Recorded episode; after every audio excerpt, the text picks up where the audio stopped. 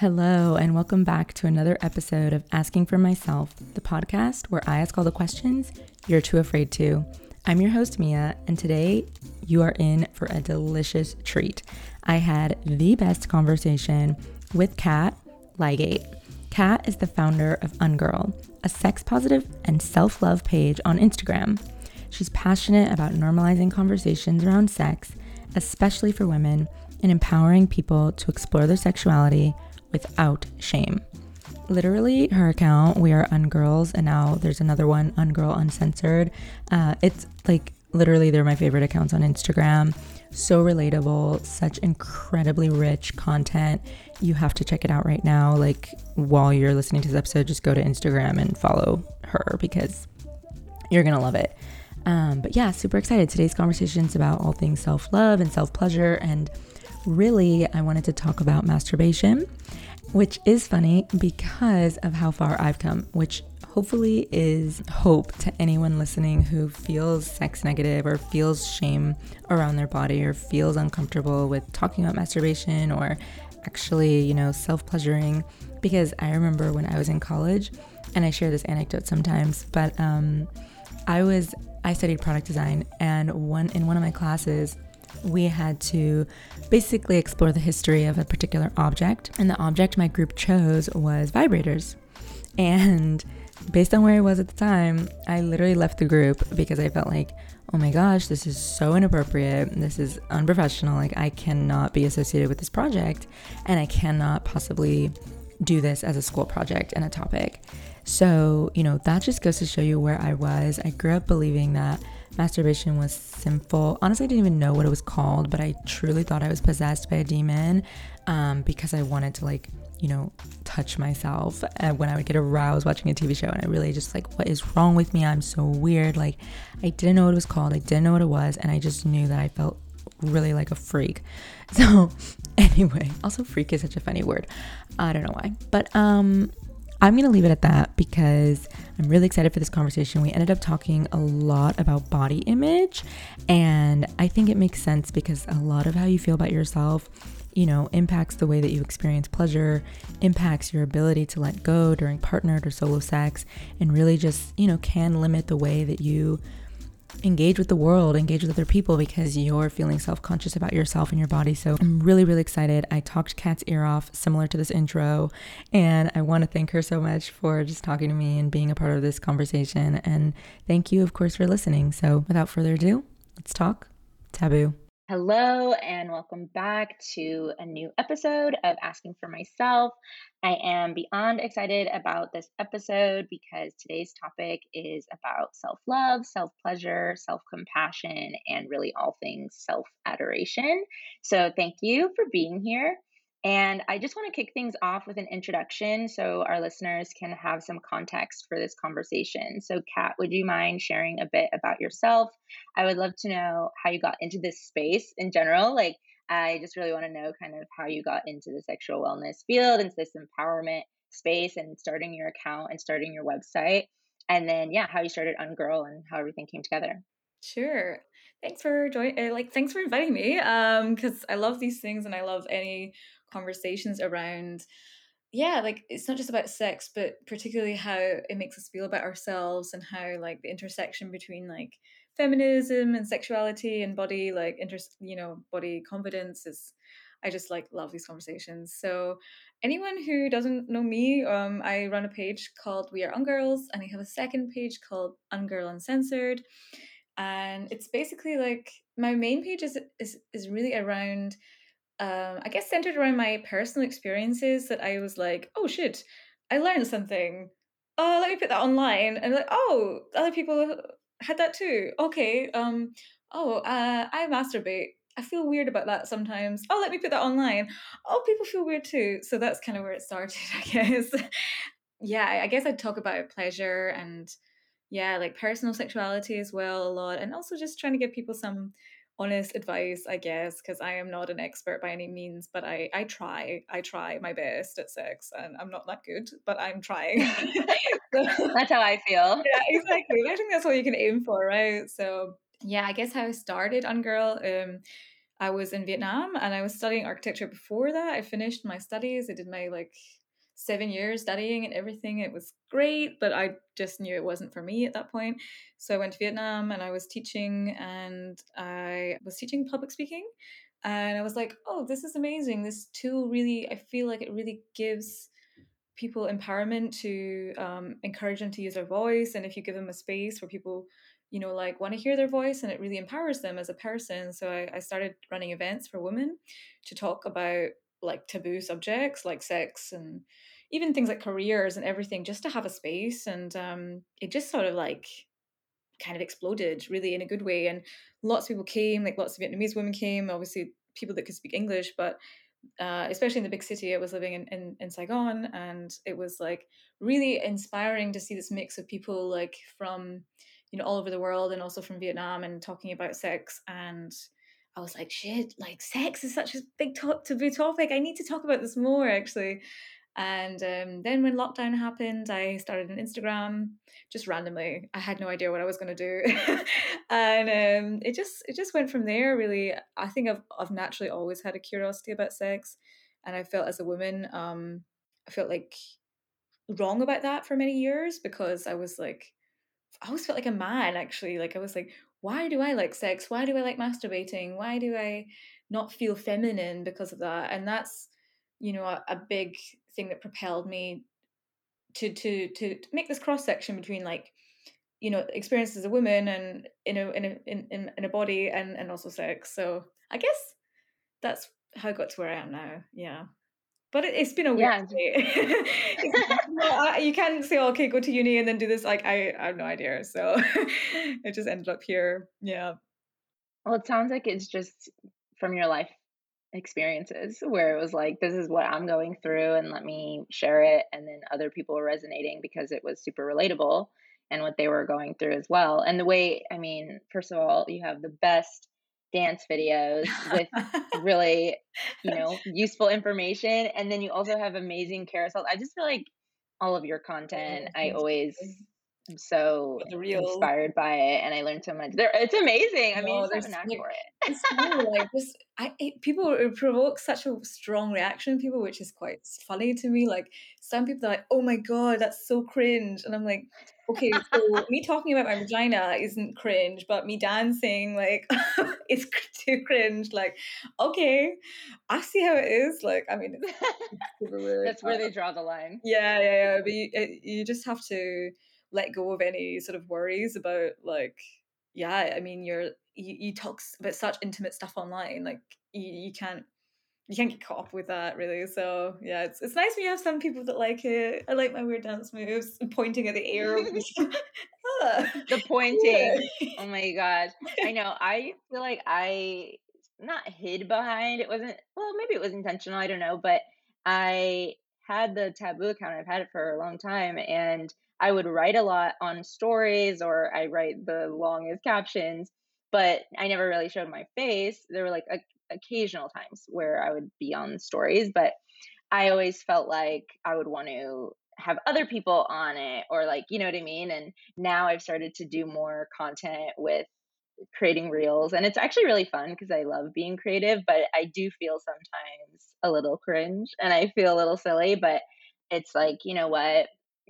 And honestly, a lot of the videos where I'm oh no, I can't even believe it. Those are the ones that perform better because they're fun and they're silly and people just like that. So it's whatever, if it's working, if it's getting the content out there, I'll do this dance. Yeah. I'll be the clown. I'll be the clown.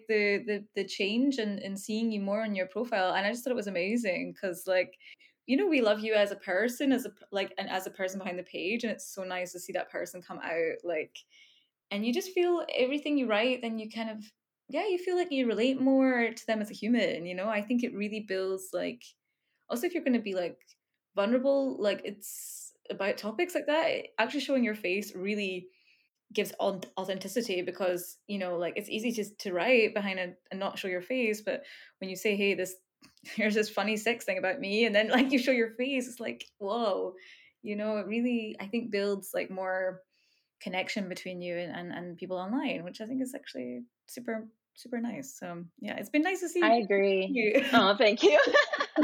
I agree. I think it humanizes it, and also it validates what you're saying, because especially part of the message I try to put out there is to talk more openly and to be more bold. And so I have to do it too, right? Like if you see someone else doing it, and that's what's made me comfortable is actually talking about it. So I think other people, it can help them to be like, oh, well, she's willing to like totally embarrass herself and admit these things. Then why? Maybe I can too. Or like, oh, that makes me feel like I'm not alone and it's more normal. I have a question about, you mentioned just kind of feeling weird or feeling like it wasn't necessarily normal to really enjoy sex or really enjoy masturbation. And I know for me that my hangups, particularly around masturbation, stemmed from my religious background. So I'm wondering for you, do you have any type of religious background, or was that more just this like societal conditioning? Yeah, I did grow up Catholic, so that of course did have somewhat of an impact. But I'm lucky, like I didn't have a very strong, religious family, and even my school was pretty like laid back, I would say, especially when I see certain other examples of like religious like schools, like in the US, I feel like it's a little bit more extreme than it is in Scotland. Like I think in general, we're a bit more relaxed there, but yeah, religion did, of course, like play just like in a way, actually though, I think it made me rebel a bit more actually. So in some ways going to Catholic school made me enjoy my sexuality more, because I was like, oh yes, I'm fuck you, because I was like a believer in it, to be honest, I guess. But I did also go to school with people who were much more religious than me, and I got shamed for even talking about sex. Like I never even had sex in school. I didn't have sex till my last year, and people like made up rumors about that, just crazy rumors about me like masturbating in the science building, and people just believed it because they heard me talk about sex, and then they just attributed this like caricature of like me being this kind of like horny or slutty or easy girl, partly I guess because of like the religious background that we were in, and of course the societal background. But I think it did make an impact for sure. When you had that experience of other classmates saying things and slut shaming essentially, did that make you want to lean away from being more sexually empowered, or did you lean more into it, like whatever, I don't care? Like how did that impact you? Yeah, I think it did embarrass me, and yeah, it's like for me, I actually almost like don't have the ability to stop myself from saying things. Like, I feel like it's I'm pretty sure I have ADHD, and I think it's like this thing where you just talk, right? So stuff comes out, whether or not I like it to or not, And after that, I would still talk about sex, but I would feel ashamed about it, and I would feel very conscious of like, oh my God, like, or then after some time, I just built this narrative that is who I am in a sense. Like I kind of like pigeonholed myself as like this girl who just, talks about sex and is easy and is all that kind of stuff, So I took on those negative narratives and sort of made that my personality in a sense. And it took me like quite a long time to break out of that, and start to see it and take back control of who I am, and that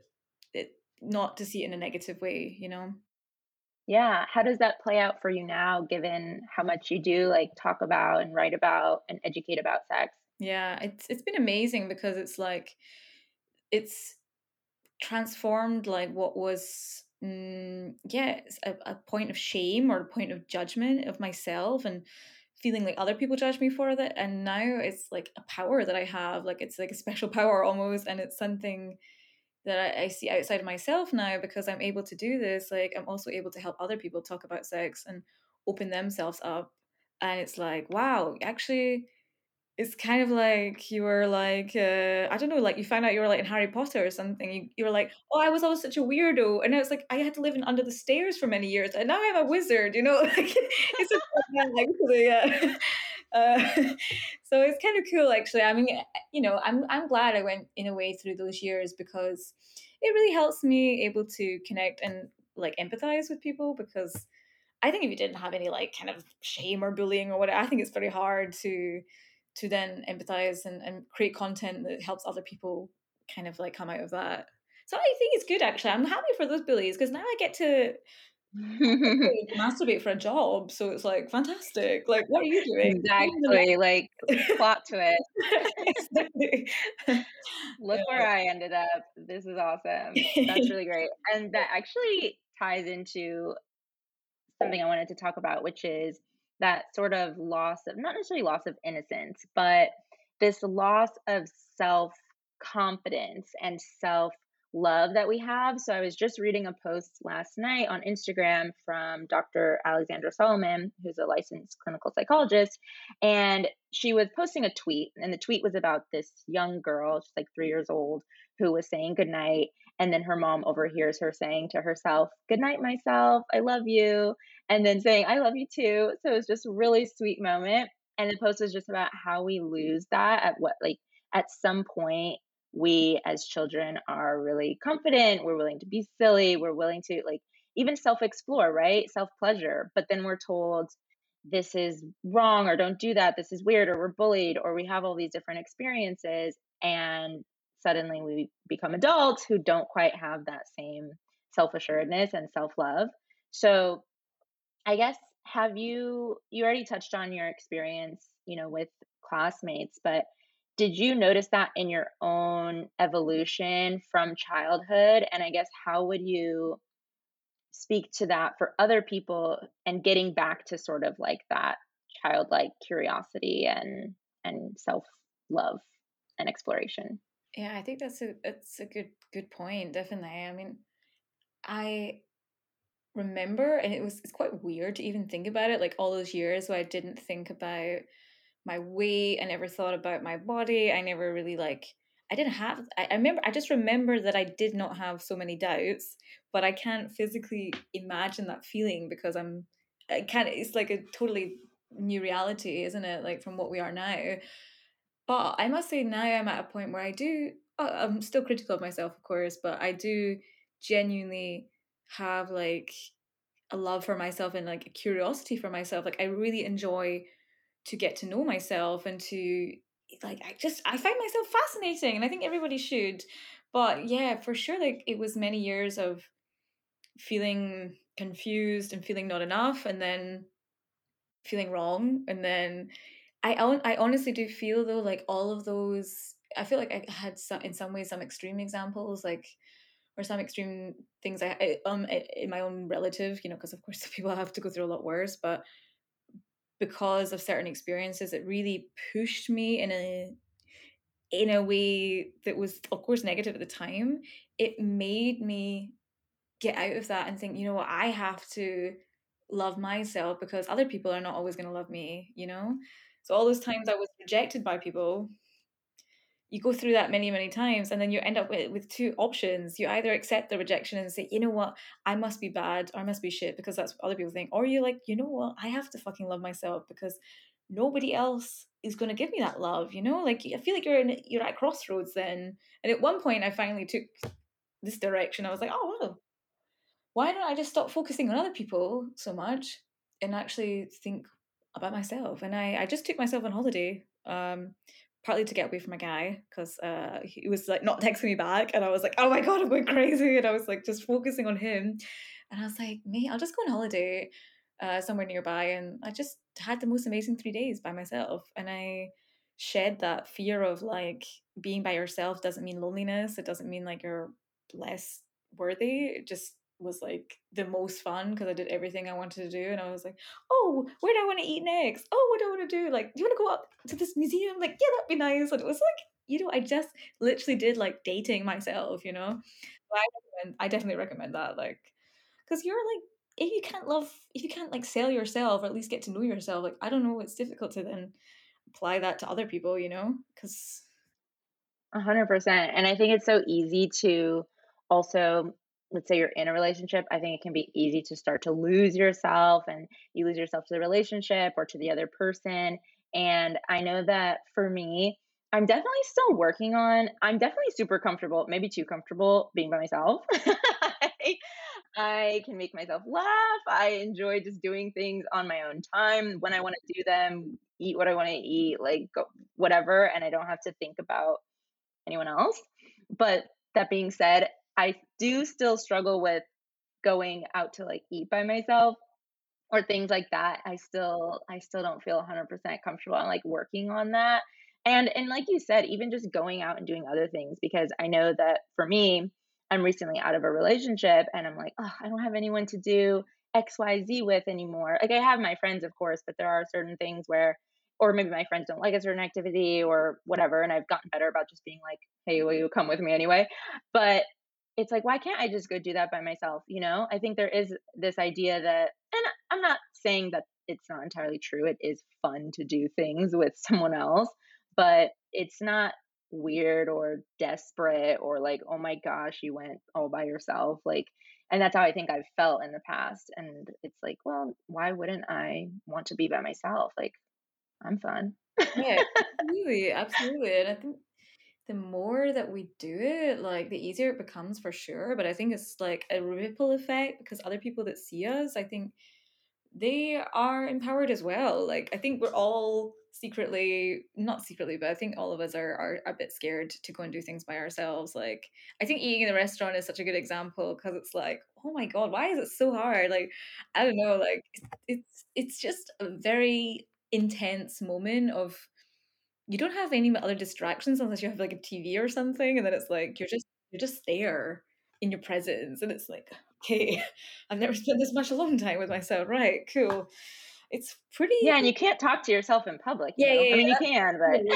I mean, and also, I you know, I do sometimes talk to myself in my head. Of course, like, I think many people do it, but I found out that I do this weird thing where when I'm doing it, I also start mouthing, like, the words. So people can see me, and I'm like, oh, okay, no, that's not good. I don't look...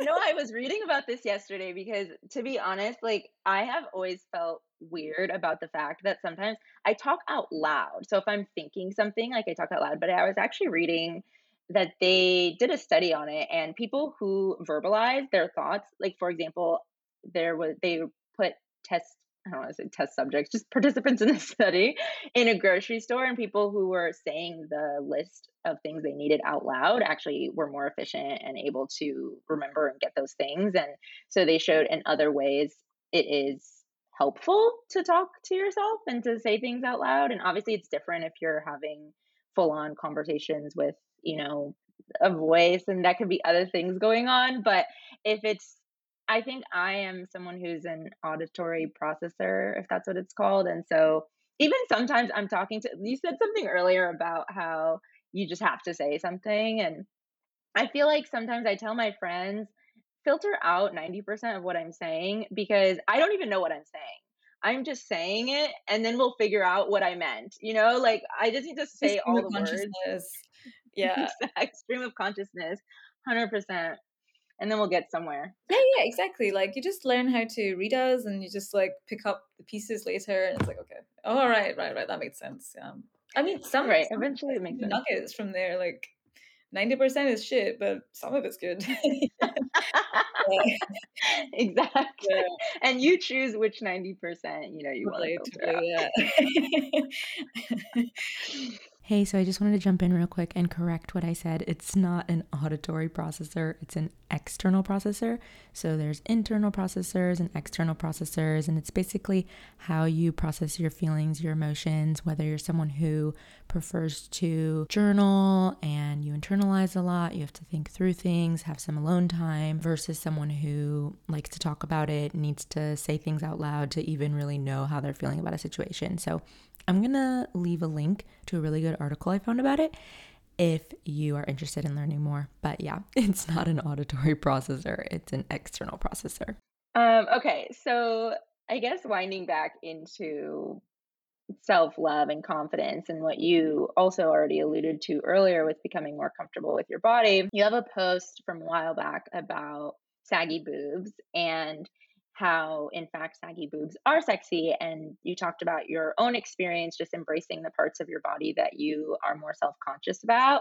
So can you expand on that and how you came to a place of acceptance? Yeah, definitely. It's funny. I forgot actually, like, how much my boobs are like an area of like love and hate, and it's still ongoing, you know. Like I from day one of my life I had boobs, and I had big boobs. Like I'm really small, like I'm like 4'9" or less than that, I don't actually know, 4'10", I don't know, 147 centimeters for anyone in Europe, but I'm really small, and I always had these big boobs, and I was like, oh cool, movies told me if you've got big boobs then you get all the boys, right? And I was like a bit boy crazy when I was younger, so I really thought like this is great, but that it wasn't great because, well, partly it's not actually the case, but then secondly, whenever there was like a situation, even as an adult, where like you get your, you know, like I don't know, you're going to the swimming pool or you're going to a party or something, like my boobs didn't look like you thought they should, you know. Like, I mean, of course it doesn't help that we see a lot of fake boobs, but then a lot of fashion was very much designed for smaller boobs and, you know, like little perky ones, and I just did not have that. Like I had quite big ones, and they weren't, like, when they're big they're not going to stick up like out the way, like that's just impossible, like that's not how gravity works. But you just didn't think that, you know, you just thought like, wow, like even my nipples didn't like always stick out the way for a long time. When I was younger I had introverted nipples, inverted, lol, they're introverted. I've got extroverted nipples, and they're very chatty. I had like, they went in the way, so it was like my boobs just did not look like I thought they should. And I was like, oh my God, I've got all these boobs and I can't do anything with them. You know, it was really a frustration because I was consistently sexualized as well for it, but I didn't feel confident about it. It's like, wait, I mean, you're not really confident about being sexualized, but you didn't feel good about this thing that you were told was meant to be sexy, right? And it took me a long time, and it's still ongoing, but yeah, I think it was probably around, it helped me a lot to be around people with different bodies more, because in my high school, like that just wasn't the case really, and it wasn't until I was really an adult and I was like just going out more and meeting more people and moving to different cities, and I was often looking at other people's chests. I don't know if other people do that with boobs, they just kind of compare other people's boobs. You're like, oh, they're nice boobs, I wonder how they're like in comparison to my, like I think it's just something we do, right? And eventually I guess I just started looking more, and I was like, you know what, when I see other people's boobs and they're not like super perky, I actually think they look really beautiful as well. So why can't I feel that way about myself, you know? Like, and it was just through a lot of like following people on Instagram or on different social media and seeing a lot of art where like eventually it became more normal to me that boobs like are not always totally like torpedoes coming out the way, like, and if they are, that's also cool, you know, but like it's just we have such a limited view on like what body parts look like, and I just didn't know that was normal. Like I think that's literally as simple as it is, like I did not normalize it. So no, I think that's so, it makes complete sense, because, and I do think recently there's been a push toward inclusion and showing different body types and different, you know, ethnicities and just all different types of people. But at the same time, there's still the glorified look, right? And that may be different in different cultures and in different, you know, depending what certain people, quote unquote, like. Obviously, at the end of the day, it's unique to the person. But at the same time, there are still those standards, right? And they change over time. Like, we had this sort of Kim Kardashian body type going for a bit, but at the same time, still so many people who want to be just stick thin, you know, stick thin with like big boobs, like you're saying. And, you know, there is still this ideal, quote unquote, I guess, archetype of what a body should look like. And I know that it's interesting because it is kind of like, I don't know if it's we want what we can't have, or we just idolize something that's different than us, but for me, I had bigger boobs when I was younger, and I feel like I started getting sexualized when I was like 12, kind of hitting puberty. But then over time, I ended up losing weight in like going to college, and it just randomly. And then over time, like it's just fluctuated depending on what's going on in my life or my own relationship with food. And the first thing I lose when I start losing weight is my boobs. And then I get self-conscious about it because there's this weird balance that is still something I struggle with, of liking to some extent the way my body looks, but then not liking the way that my boobs look or my butt looks, or like I'm losing that, and kind of just being like, there is no perfect body, number one.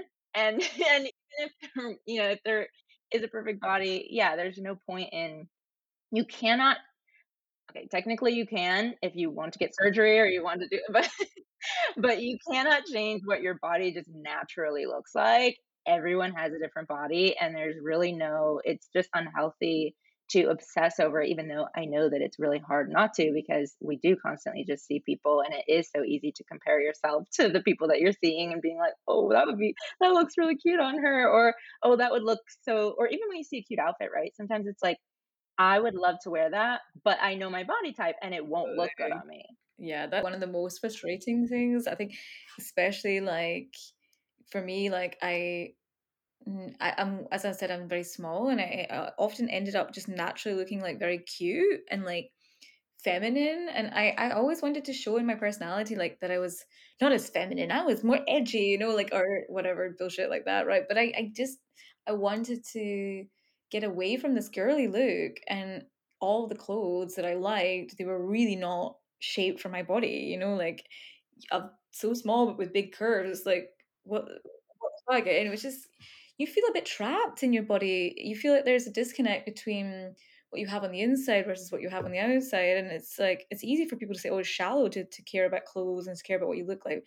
But it is a personal expression of yourself, and it does impact how people, act towards you, what they think about you. And it's, for me, I've got to a point where I'm like a bit, I don't see it as shallow, but I also try to not just follow a trend anymore, and try to find out my individual style, or what I feel comfortable in, and that doesn't often fit what's going on in so I think that's a progression I've made, luckily. But yeah, finding clothes as well, because I think that really does, whether or not you have clothes that fit you, and especially that changes a lot depending on where you live, like that can make you feel like there's something wrong with your body. And I remember this YouTuber I used to watch, and she said, look, it's not your body, it's the clothes. And it's like, fuck, that's so true. Like, here we are, like thinking, oh, I'll just keep these jeans because I'll just lose weight to like fit into them. It's like, oh, like let me change my body to fit into this item of clothing that I could just buy a different size of. Like, no, let me change my whole life for this jean. It's so real. Like, yeah. Let's put this thing in the closet because I will fit that again. Yeah. Or, or like, oh, I have this, people have like a goal dress, or something that they're like, I really want to be able to wear that. And it's so unfair. And it also depends on the brand. It depends on just, and I think it is hard, like you said, being more petite or small. So I'm also on the shorter side, not quite as short, but I'm on the shorter side. I'm like nearly 5'4", and I am smaller, but I do have curves. And sometimes I feel silly saying that, because I think compared to other people, I don't have curves, yeah. but compared to other people, I do have curves. Really? Right? Yeah. And really, that is hard to find things. It's also, I remember when I used to, work in an office, I would struggle with, what do I wear? Because if I wear a dress, it's going to look more sexual than it is going to look on someone who doesn't have any curves and just has more of like a straight body. And so you're even having to think about how what you're wearing will impact what other people think of you or how they're perceiving you. And it's like, I have no control over that. And yet now I have to dress in a way that's really kind of eliminating any gendering of me, which is fine, because I've always liked more like different types of clothing. But at the same time, it sucks when you're doing it because you are trying to like desexualize yourself. Yeah, exactly.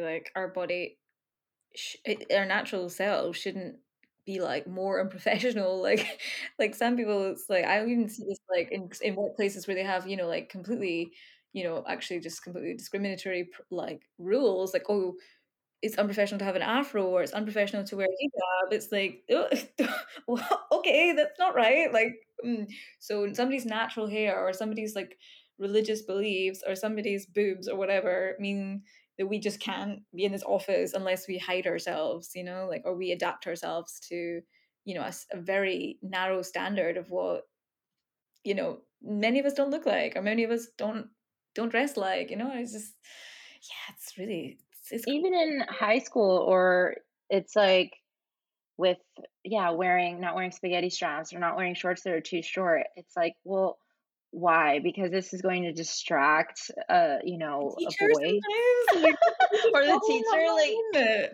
yeah, it's, right, that's the problem. The problem is not this outfit. The problem is not how I look. The problem is whatever you are thinking about, and that's what's unprofessional. What nothing that I'm doing, or nothing that someone's just natural.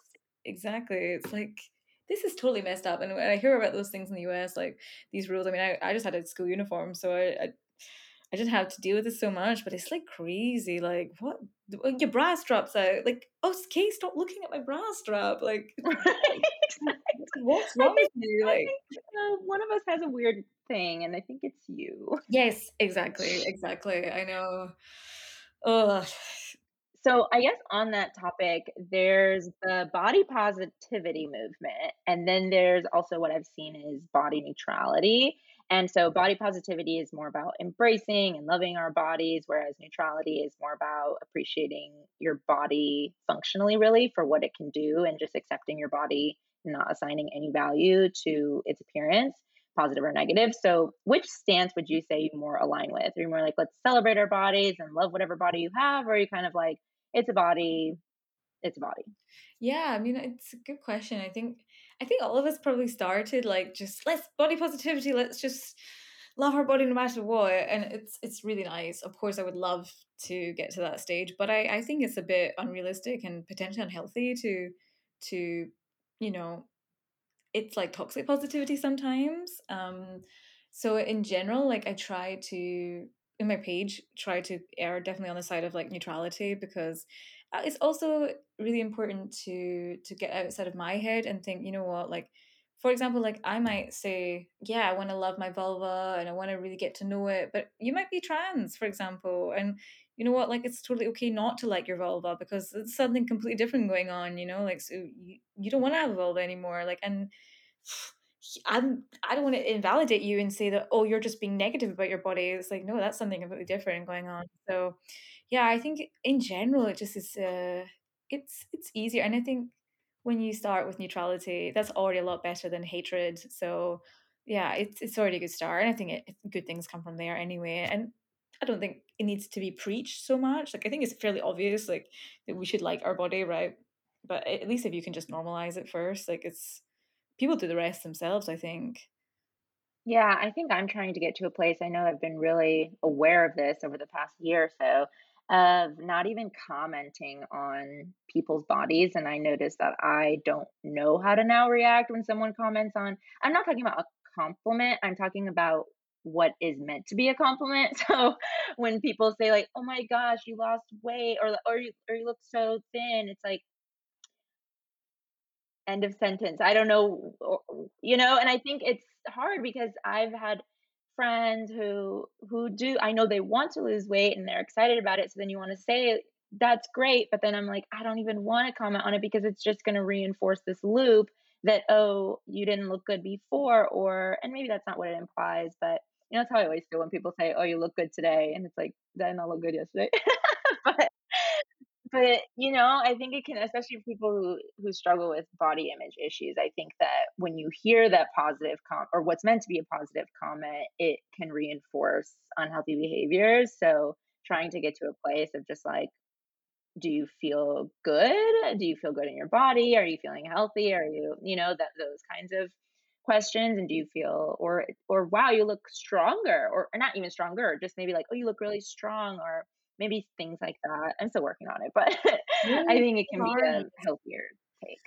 Totally. Like, even like, I just started going back to the gym after like some time off, and I, like, it's totally mind blowing to me. Like, now my relationship with the gym, and it's like, for so many years I was always trying to lose weight, and like, I now like enjoy going to the gym, and I'm not there to lose weight necessarily. I'm there because I want to like build my fitness a little bit more, I want to build my heart health, like I want to build muscle, like Like just last night, I went to the gym and then I just went to KFC afterwards. I know it's bad, but like at the end of the day, I was like, I'm not here to lose weight. I'm actually fine with the way I am, and if I'm, because like my weight will fluctuate a little bit naturally anyway. So like it was totally mind blowing that you could just go to the gym or do workouts and do fitness, not for losing weight. Like what? Like that's great, and actually you enjoy it much more. You know, like because it's not about a number anymore. It's like just you can be pretty much any weight and really be healthy in your body actually. Like that's also what people don't really understand, I don't think.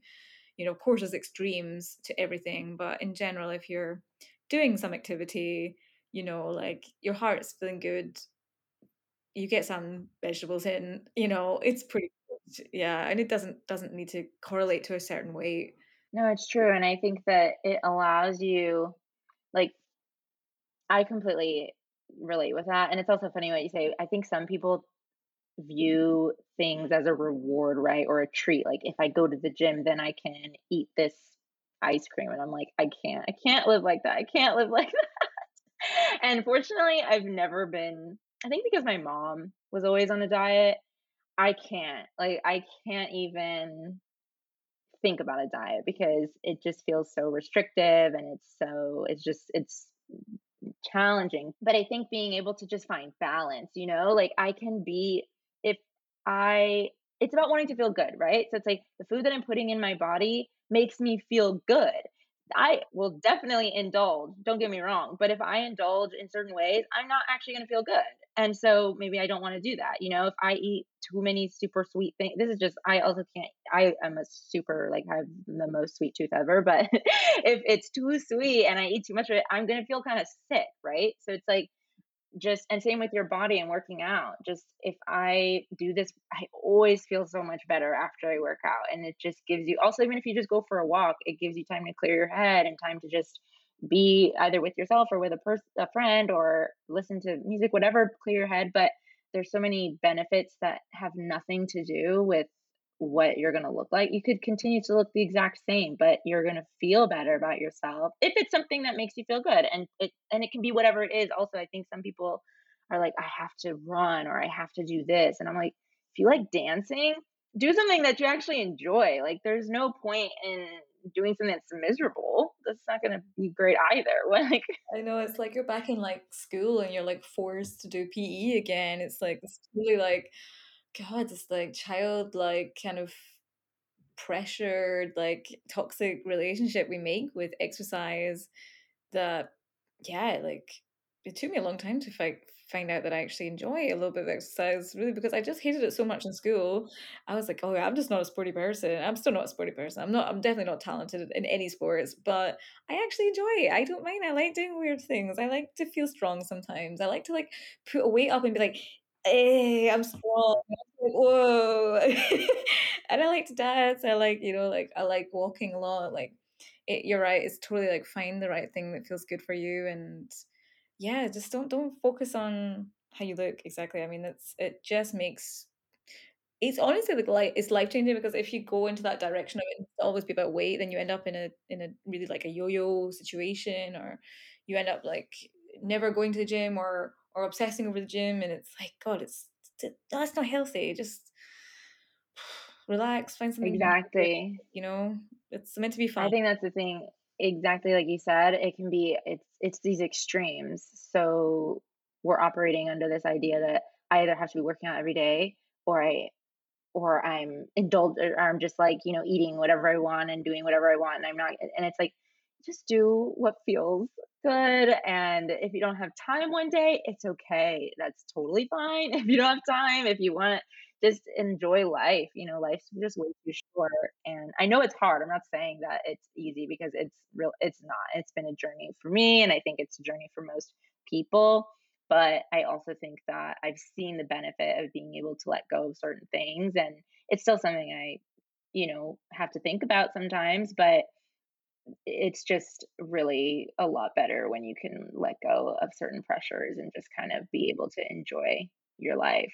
And I recognize that also there are many people who may really, really, really be struggling with that. And I don't want to That's why we're talking about it, right? Because it is hard. It's not just like, oh, don't care what people think.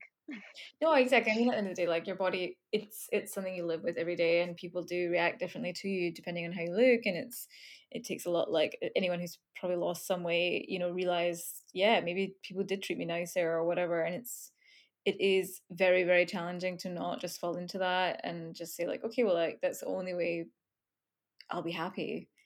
You know, it takes a lot, and it's very okay if you're still in that place. Like it's very normal. But yeah, I think it's a journey, and it's a continual journey. Like I still have days definitely and times and periods where I really don't like my body this much anymore. And I'm like, oh, I need to lose weight. And it's like, it's okay. I like recognize the feeling, and then I'm like, but actually what's wrong with my body right now? And I really just try to rationalize it a little bit. And then I'm like, okay, actually maybe I'm just, you know, it's not really a rational thought, but it doesn't mean I don't have them. So 100%. I definitely, I don't want to downplay that. I do still think about my body for sure. But it's something that, and I would say this one piece of advice, and then I want to get into a different topic, but related, which, but my piece of advice is, and this is something I heard, I don't know where, but I'm sure a lot of people have said it, which is just have clothes in different sizes. I mean, as in, you don't have to go out and buy a different size clothing, but if you have it, and for example, if you're gaining weight, it's okay to go and buy something that fits you in how you currently look. And then if you lose weight again, keep that in your closet. And then if you gain weight again, you have it. You don't have to, I think a lot of people, like we're saying, just want, you know, oh, I want to fit this. And it's like your body will change over time, especially as someone in like a, you know, like a cis woman body, it's going to change your hips, your like everything. It just changes over time, and everyone's body changes over time. Right. And it's like, you just have to be comfortable with wearing different sizes, also different brands. They have different sizes. It's okay. It doesn't mean anything. There's no inherent value or positivity to a certain size. So I think having different sizes in your wardrobe just can be helpful. And if you're having days, you know, to just wear something different, and then you'll actually feel better. Like you'll actually feel better in the fact that something fits you, and then it feels flattering, and you don't feel like, oh, I'm trying to squeeze into something that doesn't fit. Massively. That's a really good tip. Definitely. So while we're talking about just sort of like embracing our bodies and getting to be comfortable in our bodies, I want to talk about what you mentioned earlier, which was perfect, which is our vulvas and the appearance of our vulvas. And so there are a lot of really wonderful resources out now, and I've seen a lot more depictions of vulva diversity, so like Vulva Gallery, for example. But at the end of the day, it still can be something that people really struggle with, either the appearance of their vulva, even penises as well, like just the appearance of your genitals and pubic hair. So, you know, whether you wax, shave, whatever you do or don't do. And so I've seen advice saying that it doesn't matter because your partner isn't going to care. But what if you still care? Like, what if you still care? Do you think it's important to love your genitals? And if so, how does one go about doing that? Yeah, I think it's ideal if we do like our genitals. I don't think we have to like be in love with them. I think it's okay if your partner, your sexual partner, they might like them even more. I am pretty sure I like my partner's penis more than they do, and I'm not sure if it's the other way around, but I like, oh, that's a really nice penis, and they're like, it's okay. I'm like, that's okay. I think it's also okay to feel like that, but yeah, I think especially when it comes to vulvas, we get so many, you know, comments, and I really hate certain terminology, like.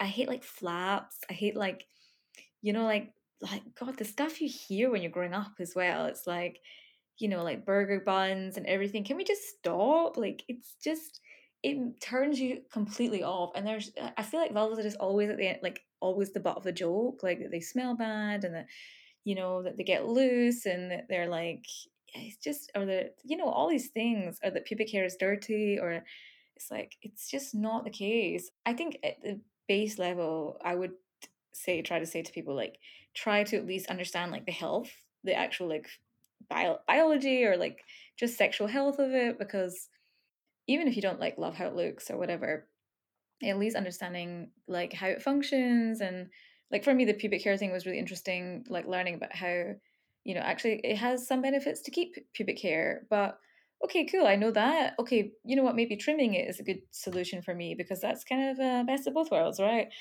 So at least having a basis of knowledge, it, I think, gives you a bit of strength to overcome insecurity and negativity about it. And yeah, definitely keep looking at examples. Like I think there's nothing nicer. I think especially if you have a vulva that's a little bit like less commonly shown on porn or whatever. I don't even know where I see vulvas these days. Like vulvas somewhere even before we were watching porn. I don't know. Like, how do we know what it looked like? I don't really know where I've seen a vulva, but I guess I've seen it. And just like you know, like ones where it's not so common. You know, if you have a vulva like that, especially, I would definitely, you know, just to normalize it, because I think it must feel really nice to just see you're not alone. You know, and especially for, I think, everybody to just look at vulvas and penises and all types of genitals. I can imagine it's probably really hard if you're intersex, for example, and you have, you know, like, God, I don't, where do we see examples like that? Like, and if you meet a partner who is intersex, like, it's such a fundamental part of your body, you know, like, but we just, we have such a taboo about it that we don't talk about it, we don't look at it.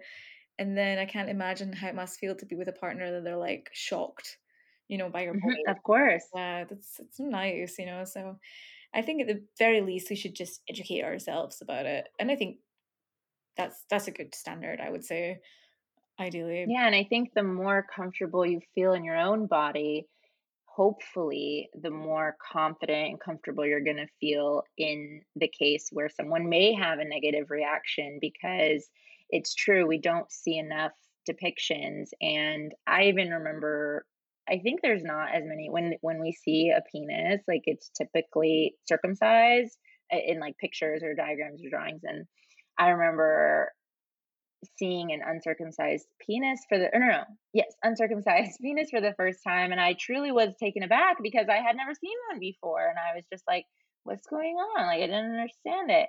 And which actually, for pleasure purposes, I will say there are like many benefits. And I was the same the other way around with the uncircumcised. Oh no, that's circumcised. I was like, where's it going?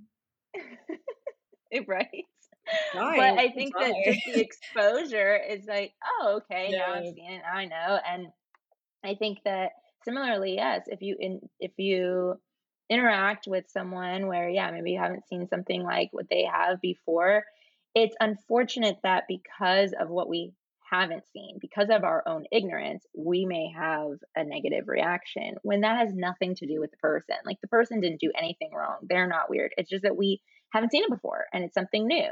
And so I think that the more that we can do to educate ourselves, educate each other, and also looking at your own body, right? Like, looking at your vulva, take a mirror. Like, I think there's so many people who haven't even looked, and that was me for absolutely pretty much my entire life. You just avoid it.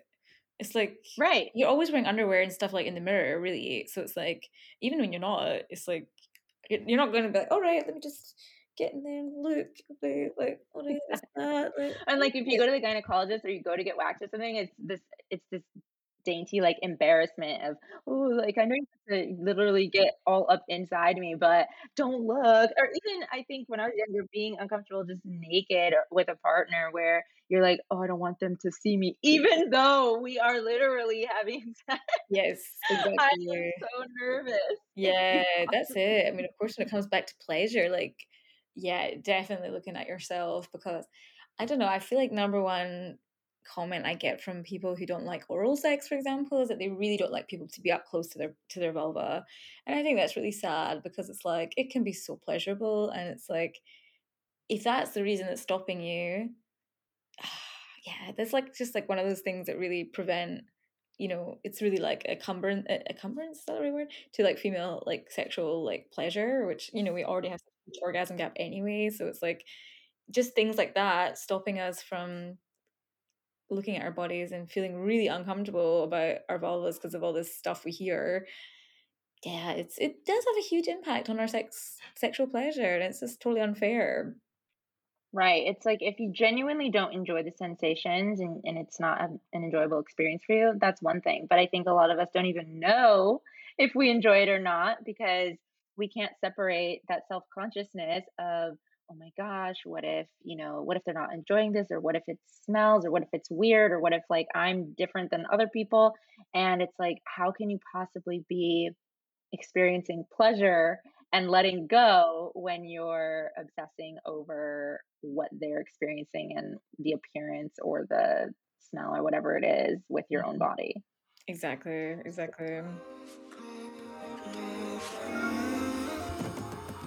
Whether you're getting it on with a partner or indulging in solo play, I highly encourage you to bring some UberLube into your bedroom. UberLube is a silicone-based lubricant that lasts. Added vitamin E provides a silky soft feel to this unscented, moisturizing formula. You've heard me say it before, and I'll say it again. Trust me, you'll never go back to the sticky stuff you were using before.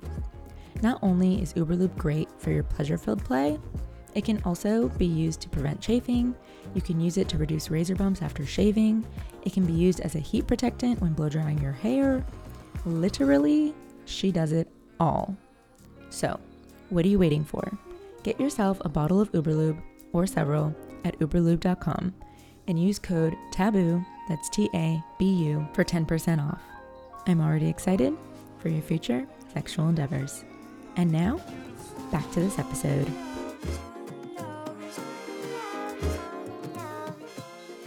I wanted to talk about masturbation and, self-pleasure. And I think that as much as it's, taken a while to get here, I think it's also connected, because how we feel about our bodies and how comfortable we are in our bodies has so much to do with how we can experience pleasure and even our willingness to explore ourselves. And there's a lot of people who really are just uncomfortable masturbating. They're uncomfortable with self-pleasure. They don't either give themselves the time to do it, or they feel like it's something that's weird. So what would you say, for people who are uncomfortable with the idea of, particularly people who have a vulva and who are uncomfortable with masturbation or feel like there's something wrong with them for liking it or that it's a weird thing to do?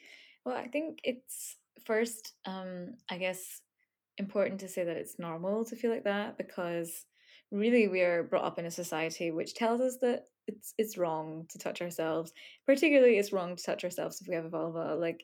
We don't have any representation. We, even if you're not religious, religion shapes a lot of our societal thinking as well. And, we frame our whole conversation around sex as not only having sex with a partner, but particularly women pleasuring men, and I mean cis women pleasuring usually cis men, right? So it's always centered around male pleasure, and it's not so it's totally normal, and it's okay if you are confused or worried or feeling a bit shameful about touching yourself, because really that's just the world we live in, and you're not the problem, right? But I think the most important beautiful thing about sexuality is the sexuality that we have with ourselves, because sex with another person is fantastic, it can be great, right? But pleasure and something, it's something we can give ourselves, and it is genuinely one of the most beautiful things that we can do with ourselves. It is a literal form of self-love, honestly it is. And I think the more that you do it, not only do you just having an orgasm or whatever, it's of course wonderful, but all of the other small and subtle and kind of effects that build up really make you build a better relationship with yourself, because if you can pleasure yourself, you're not relying on somebody else. Do you know what I mean? You're oh, I can do this. And that, of course, it means literally if you're in a relationship where your partner's not pleasuring you, or you're on a one night stand, or you have sex with somebody and they don't pleasure you, it gives you the tools to know how to do it, and you can teach other people. But it just literally builds a sense of independence in yourself that you are enough. You are already enough. You don't have to be in a relationship. You don't have to be with another person. You literally can be with yourself. You can make yourself come. You can love yourself. You can do everything yourself, and you are enough. Like, and I think if we all focused on ourselves first, we would have better relationships with other people, particularly sexual relationships. But I think it's like a core to like believing in yourself, you know? Yeah, 100%. How would you, I guess two questions here. One, how can people go about getting started? Let's say they really don't masturbate. And also, is it something, because I don't want to shame in either direction, right? It's like, if it's really something you're not comfortable with, of course, I would encourage you to try and explore yourself, and also to explore and unpack maybe some of the reasons that you may not even realize are at the root of why you don't enjoy it, or why you think you don't enjoy it, because maybe you feel shamed, or you feel, you know, ashamed about it. You feel like it's wrong. You feel like it's immoral, wherever that's coming from, that's valid, but maybe, you know, explore that a little bit. But, you know, some people, maybe they just don't enjoy it. Maybe it's just something they never want to do. I guess, do you agree with that? Like, maybe it's not for everyone, or do you think it is for everyone? People just need to explore, and they'll find that maybe there's some aspect of it that they enjoy.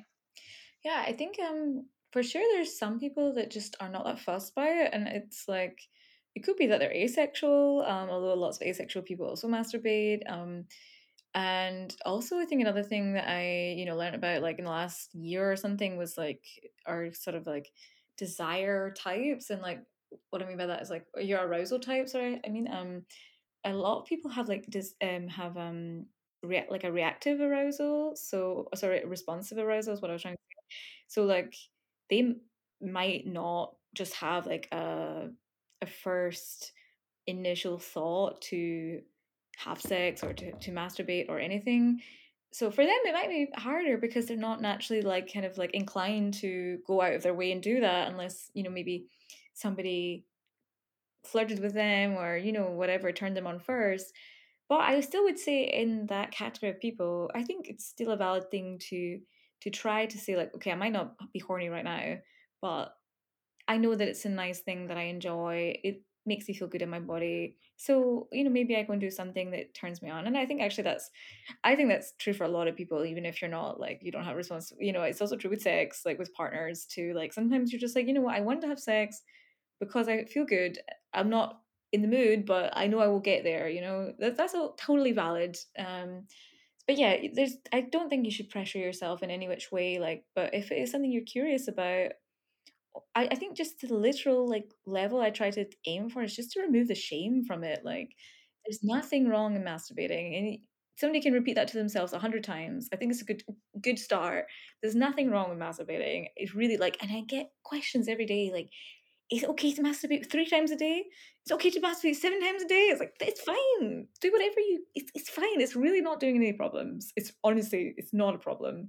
Do what you feel right with. Like, whether that's once, none, 1,000 times, I don't know. If you can do it 1,000 times, just be careful. I guess you might hurt your arm, but like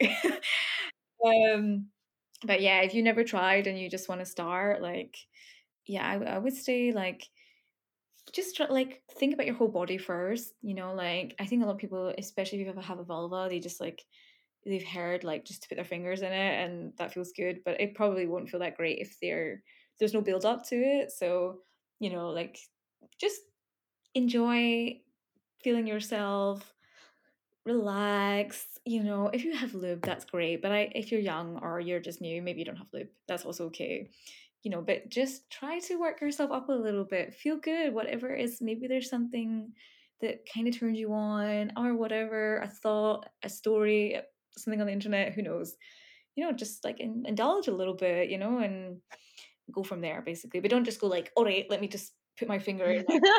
It's probably not going to feel great, but exactly. Yeah, I think not enough people know about responsive desire, and understanding that it may and often does require an external stimulus or stimuli to get you to be even interested in something sexual.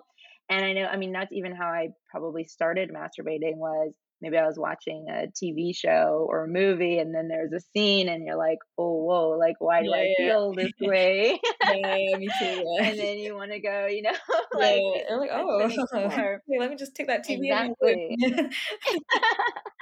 And I think that, I think it is about figuring out what that is for you. And like you said, there's many different options. And again, yeah, it doesn't have to be any, but it could be a romance novel or a more erotic novel or audio erotica or porn or, you know, or yeah, just fantasizing yourself. I do think that maybe we've become a little bit too reliant on devices or media, and you know, we can't get into the fantasy. But even if you have, and if you have a partner, maybe you are into like sharing, sexting, or I don't know, like there's other things that can turn you on, or reading other people, like fan fiction. I don't know, there's a million things.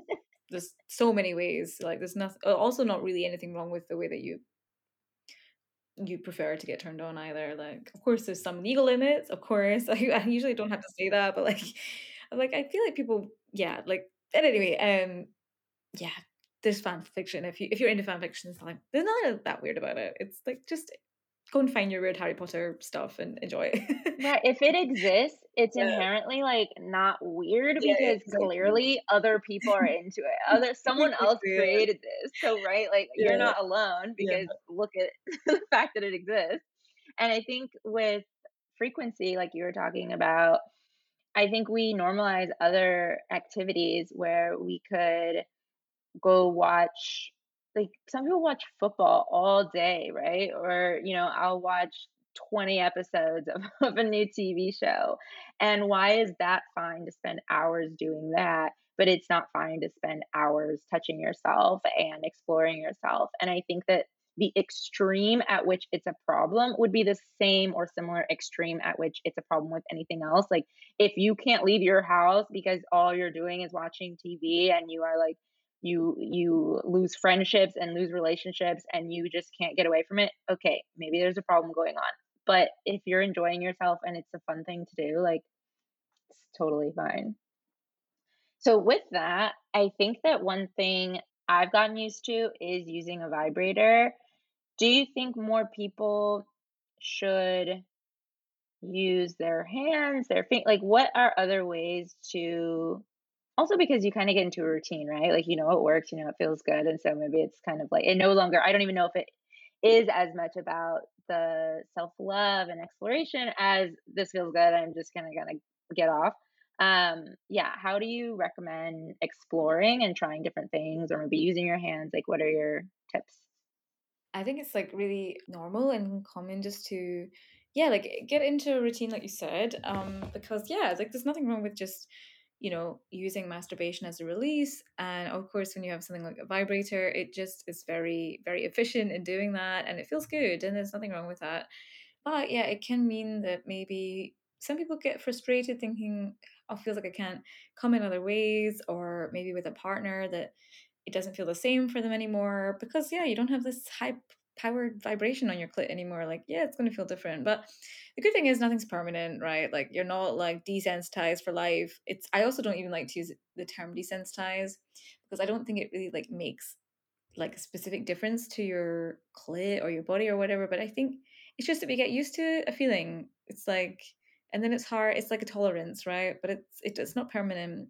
So I mean, I recommend to, if that's something you want to kind of get out of a little bit of like a rut that way and try new things or refamiliarize yourself with using your hand or whatever, like I would recommend like just to plan a specific amount of time, like, but give yourself longer, because if you're used to just going in your room and getting your vibrator, it can usually be quite quick, you know? So give yourself like half an hour to an hour, right? And just focus on like giving yourself the goal of just exploring like new things, like your fingers, or maybe you bought a new toy, like a new dildo or like a glass, like some new texture or something. Maybe like focus on a different type of sensation other than just like, you know, vibration, and maybe a different part of your body. Like it could also be your nipples. So maybe you use the vibrators, but you use your nipples more, like, because that's it can be super nice. But I think if you give yourself the time, where there's no pressure to orgasm as quickly as you would with a vibrator, then you stop worrying a little bit about like, oh, I didn't come yet. It's like, it's okay. It will happen usually, or it may happen. Even if it doesn't, it was still a really nice experience you had. And the more that you do that, and the more that you kind of like give yourself time to not just try to like get these quick kind of like masturbation sessions, like, then, you know, they're totally, it's nice to have both, you know? And I think, yeah, just explore, like give yourself a new toy and just say, hey, like, let's just try it. You know, especially like if you can afford, like sometimes toys can be quite expensive, but some these days you can also get some really like pretty affordable toys, I think now, you know, like even ones for like 10 euros or whatever. So why not? Like just test it out. Like I love like unusual ones as well, like these love balls where you like put them inside of you and they're like you hold them in with your pelvic floor muscles and they like roll against the G-spot or the G area, I should say, and like feels really good, actually. It feels really good. But it does take a bit of technique to kind of, because you put them in, you're like, what's that? It just feels weird. It just feels like I've got a ball in my vagina, which is true, but it does feel good eventually. So I think be patient, you know, I think that's the key. And just have fun with it, because don't pressure yourself, you know.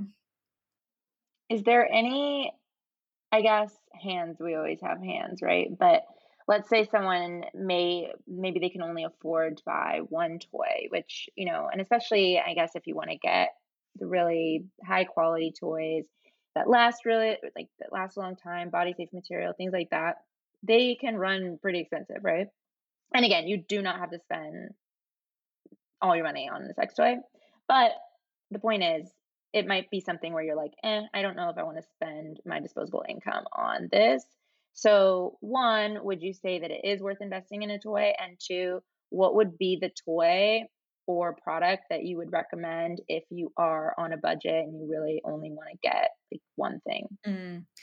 Or how do you figure that out? Yeah, I think, it's totally dependent on the person. And that's where I would start, like the criteria, like selection. Like, I mean, definitely just try all the things you have for free anyway first, like your hands, pillows, people get all sorts of things. They get a piece of like towel and they fold it up and they put it in between their legs and stuff, or like some people even use carrots or whatever, like with a condom on it, you know. So people get creative, you know. But if you want a toy, yeah, I think toys are amazing and I think they're great, so I definitely think it's nice to have them. But if you've got a limited amount of money, I would definitely look at your preferred sexual experiences. It depends on what partners you have. Like, so for example, if you're somebody with a vagina and you tend to have sex with people with penises, yeah, I would like opt for either a dildo, because it can help you experience more pleasure when you have sex with somebody with a penis, because it's like kind of like muscle memory in a sense. Like the more you do it, and you have positive experiences with it, you learn angles, you learn positions, you learn, you kind of get used to that feeling. It's also actually can help you experience more pleasure with a partner as well, which is something I think is really useful. But I also would say another option is maybe you already really like penetration, or you're quite used to your partner's penis. So then maybe something like a vibrator that can also be used, you know, during sex with them, or, you know, that has multi-functions. That's usually what I go for, you know. And also like something that maybe even vibrators can even be used for people with penises too. So those can be great. It's the same if you're with somebody with another vulva. Like the toys you might choose, can you use them together? Can they be like, are they positively like influencing your sexual relationships with yourself and with your partner? I usually try to go in that direction just to like be the most efficient, you know, with toy choosing. Especially if you can use them together, that's great. Like, and I think vibrators are great because they're really flexible. Like people love like magic wands.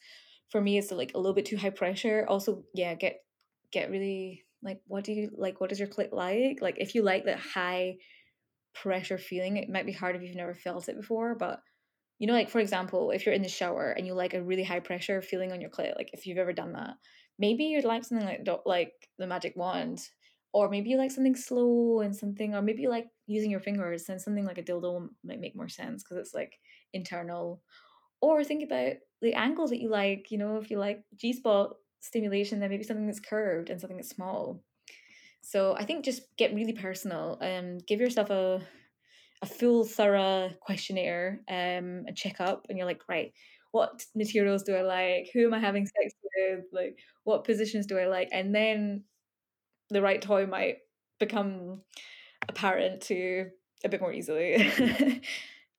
Yeah, I really like what you said about even exploring with getting used to a certain feeling. So something like penetration, because I know that for me, I've always preferred external and like stimulation, but I actually think it would benefit me, and something I've been trying or wanting to do is exploring more on my own with something internal, because I think that will ultimately make me more comfortable. And it just also helps you on your own terms, right? Like explore what might feel good to you. And I think that also made me think of, I know that as you were mentioning, like pillows and all these things and different positions, I think that I know for myself, that's something where you might feel a little bit silly being in bed or stand or whatever you're doing, wherever you are, and trying different positions with yourself, right? But I think there's just something to knowing like nobody's watching you, nobody cares. This is your time to explore yourself and figure out what you like and also what you don't like. If you're looking for affordable toys to spice up your masturbation routine, you know you need look no further than Honey Playbox. They even have the clitoral stimulating rose toy vibrator that everybody's talking about. Honey Playbox offers unique and affordable toys made from body-safe materials, and their team is always available to find the perfect toy for you. And right now, you can get 25% off your total purchase with the coupon code TABU. That's TABU. That's not just one toy or product, that's your entire purchase. So, this is me giving you full permission and encouragement to go treat yourself. Again and again and again. Honey Playbox, where sexual wellness meets play. And now, back to our episode. Okay, I just want to touch on one last topic, which is orgasms. And you already mentioned it a little bit with like masturbation. And obviously for many people, that is the goal. And it doesn't necessarily have to be the goal. It shouldn't necessarily be always the goal. But there's also a lot of people who can't orgasm, right? Like they will never orgasm, or they just really struggle to get there. And so, and that could be with a partner or on their own. So I know for many people, it can help to be on your own, or for many people, it's like it happens always on my own, but never with partners. So I guess what would you say for people who are struggling with that and who feel like they just really want to reach that peak and reach that, you know, that everybody talks about? How would you recommend they kind of explore masturbation? And also, what are the benefits that they can still get if orgasm isn't one of them? Yeah, I think it's good to also look at like maybe are there some routes to, maybe there's some reasons that are potentially impacting your ability to orgasm, because an orgasm or like lack of orgasm is definitely can be a sign of like health in other areas. So, you know, if that's something you're struggling with, like it's worth like to look at and work with a doctor, ideally like, or a sex therapist as well, because sex is so mental, you know, and I think if you continually didn't orgasm, like honestly at this point it's like for me like the problem would be that you're just in your mind about it, you know, like you're expecting not to orgasm, and that's very hard to get past. Like sex is so, you know, about your mental, like the place you're in mentally. So if you can work with sex therapists, or if you can try through your own personal therapy or your own personal like, you know, just like relaxation methods, whatever, like try to not think about it too much. I know that's hard, but like that, I think it's possible, like try to go in that direction. But yeah, with masturbation, yeah, exactly. I think it's so amazing to do it by yourself, because, you know, the pressure of being with somebody, the pressure to perform, what you look like, did you orgasm, like the expectation, and then the worry of like, oh, I didn't orgasm, are they going to feel bad? Like, do I fake it? You know, these things are so difficult to get past when you want to orgasm. Like, so doing it by yourself is just the most perfect start to try to like almost like see it as like a sexual reset a little bit, like try to just have a blank slate, right? Don't worry if you do orgasm, you don't orgasm, but try to just have a blank slate. It's okay, because there's so many more good things to sex and about self-pleasure and just pleasure in general. Think about all the ways that you feel pleasure, like the whole time. Like when you're building up to an orgasm, even if you don't get to the orgasm, it feels good, like that whole journey, right? Mm-hmm, focus on that last bit, and it's like, and then if it didn't happen, then it's like we forget that we had all that pleasure before. Right. I get it. It's like the expectation that, but try to think about the pleasure you had and try to think about just generally what feels good. And also, you know, it's so important because I have a friend who was also in the same position, and she was like, she felt really bad that she'd never orgasmed. And we had a big chat, and she was like, but Kat, like, sometimes I feel like what does an orgasm feel for you? And I was like, you know, sometimes it's like, yeah, sometimes it's a big one and I scream and whatever. But sometimes, like, especially when I just go and I get my vibrator out and it's like, it's just the afternoon and I just want a wee break. It's just like okay, I'm done. And she was like, oh, like that. And I was like, yeah, it was just like very small, you know, like, she was like, oh, I feel like I've had a small one before. Like, I just thought they were all big. Like, and I was like, yeah, no, they're not all like that, you know? So just know, like, even you might have actually had one. You might have. I do think that's a really big thing because it's so hyperbolized in a way. I mean, not that it can't be explosive, but I think that's how we talk about it. It's always, that is the way that orgasms are discussed. So I think that it's easy to feel like, well, maybe mine's not enough, or like maybe there's something I'm missing out on because there is more to it. But it's like, it is different for everybody. And at the end of the day, it's what feels good. You know, like, did something feel really good? Great. That's the point. That's the goal. So, okay. One last mini question, hopefully, which is that I already know what you would probably say to this, but I feel like I need to address it anyway, which is, people in relationships, some people feel really uncomfortable, like either with their partner masturbating or with like, I don't need to do that anymore because I have a partner. So like, why would I be doing that? Do you think it's still important to self-pleasure even in the context of a relationship? Yeah, I mean, of course I do. Yeah, I just like, I really hate this idea that it's like, oh, I'm in a relationship now. So it's like, okay. Like, all right, I see how it is. Like, well, okay.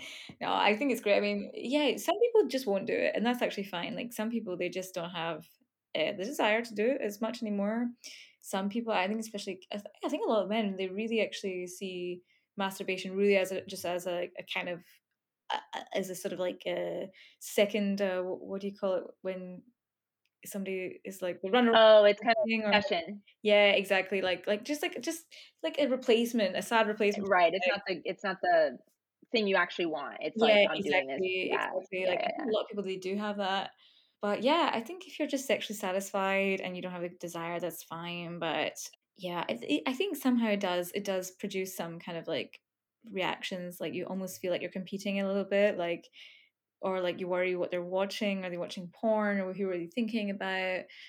But I know for myself, like, it's something so different from partner sex. Like, it really is. And it's like, I explore things that I'm not even interested in. I would never actually do in partnered sex. Oh my God, some stuff I'm like, I never would do. Like, I just think this looks interesting on the screen, you know? So like, it's a personal part of you, and it's an individual part of you, and it's totally fine to continue that, and try not to think about it like as a replacement or a competition for your partner, or that if your partner is doing it, try not to feel jealous, because it's different. It's different. It's like they're different cakes, you know, they're not taking away from each other. Like, there's different spaces, I think. Yeah.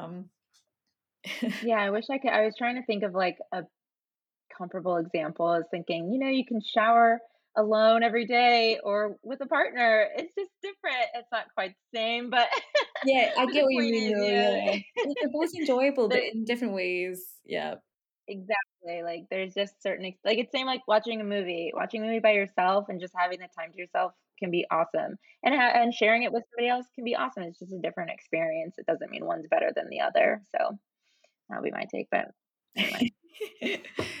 Yeah.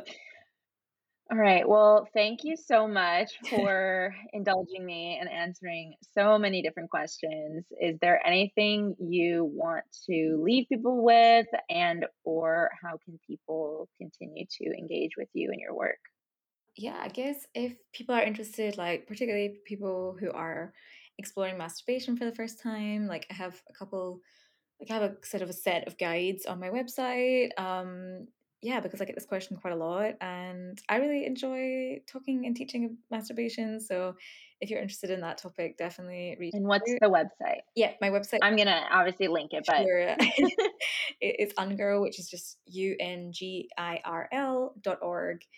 Yep. And there's lots of like, just I hope easy to understand guides. Like I try to be as practical as possible. But yeah, I think if you're related to any of these topics, yeah, just know that like your sexual journey or your self-love journey is just, it's ongoing. So even if you're not where you are, where you want to be right now, like it's not where you're always going to be. So, you know, like keep going. It's going to be all right. Like you're doing. Yeah. And the fact that you're even on a journey, exactly, is like, it's amazing. A lot of awesome Oh, and really quickly, what's the distinction, would you say, for people between your two pages, your Instagram page? My second page, I started it like to try to sort of teach like cis men usually, like that's where it started from. I really wanted to bridge the gap between like knowledge of women's bodies and about like how to pleasure people, like all those kind of things, and also a little bit like about feminism as well, and also like bring up topics about self-love and everything to more of a male population, because I had a lot of people asking about that on my main page, like can I have this page for men, and I was like, oh okay, I guess I'll do it, even though I'm not man, but there doesn't seem to be many other guys doing it. So yeah, it's like, but it's also now become it's open for anybody, and I think I have still like majority female audience, but it's a little bit more practical tips, I would say, like a little bit more kind of like, here's some fingering tips, you know, and on my main page, it's like a bit more about bigger topics like, hey, I'm pissed off about the world. Like, here's a post. Are you pissed off too? Yes. It's like, it's not right. So that's kind of the difference. Yeah. And it's like, if you're resonating with these posts and you want the practical how-tos, then you would go to, it's uncensored. Yep. Exactly. So it's like, it's literally like a bit more uncensored that way. It's like, so a bit more like spicy, I guess. I'm very blunt, I think, with the I just want to give people tips, you know, like that's what people want, honestly. Yeah, exactly. Like that's what those people resonate with. They're like, this is actionable and I can actually use this. So thank you. Exactly. And men want to learn usually. Actually, I think a lot of men have good intentions. They just don't know sometimes, you know, like no, and they're the ones Googling, to be honest. I mean, at least earlier in life, but they're just landing on Reddit or some blog that's not giving great information. Be unsaid, right? Like exactly. For God's sake, not Reddit. Like yeah, exactly. So we're really filling that gap. We need a redirect. Exactly. Okay. All right. Well, thank you so much. I really appreciate your time, and I know that all the insights you shared are going to be really powerful for everyone listening. Yeah, it was really nice talking to you, and yeah, also you gave me a lot of really good tips and things to think about as well. So it was really personally enjoyable for me too. Thank you. I, for one, thoroughly enjoyed recording this episode. So thank you again, Kat, for joining me and for being so candid about your own personal experiences. Want to join the conversation? Head to our Instagram at AskingForMyself to let me know what you want to talk about. Also, what has your relationship with your body been like? Do you enjoy masturbation? Is something holding you back? Let's get into it. And if you haven't already, please share this podcast with a friend or a partner, whoever you think should listen. And if you really love it, you can leave a rating and review on Apple Podcasts or Spotify to let people know why you tune in. Thank you for listening and for being such an incredible community. Until next time.